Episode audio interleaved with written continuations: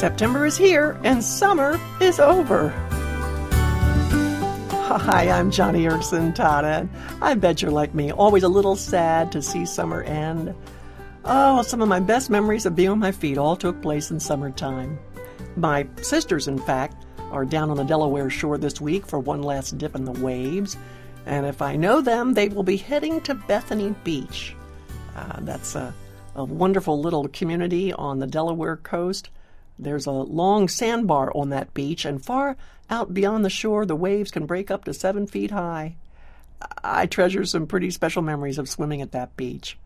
Now, when you're a little girl, when you're a child, those waves, I tell you, they looked pretty high. And when I would see them coming, my first inclination was to swim the other way real fast.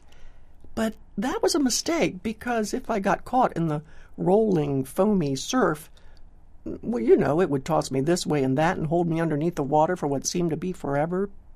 No, I learned young that the best thing to do when those waves swelled in the distance was to spot it and to swim fast toward them and dive under the wave before it had a chance to break on top of you.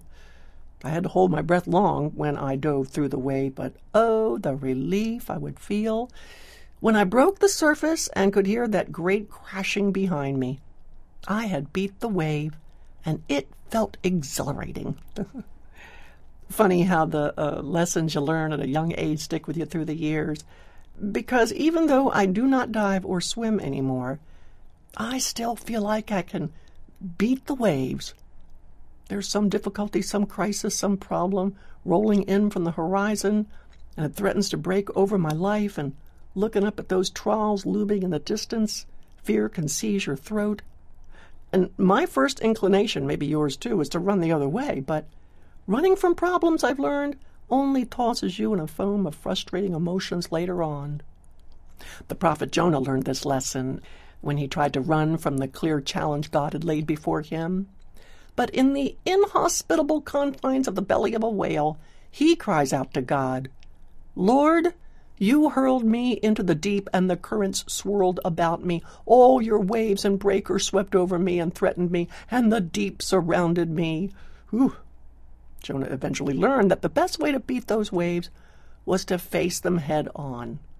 Just go ahead and dive into the problem before it has a chance to crash on top of you. And when, by God's grace, you come through it all, oh, the relief when you know that problem's behind you, right?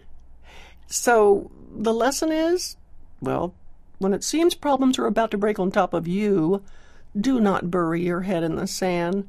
Friend, move toward into that trial with courage and confidence. Oh, and one more thing. Since this is the last day of summer, please don't forget to stop by my radio page at joniandfriends.org and ask for my mother's recipe card for I tell you what, the best Maryland crab cakes ever. Again, that's joniandfriends.org, where you can also download the recipe if you wish. And uh, here's another little point of trivia today down in Crisfield, Maryland, not far from the ocean. Today, in that little town, they are celebrating National Hard Crab Derby and Fair.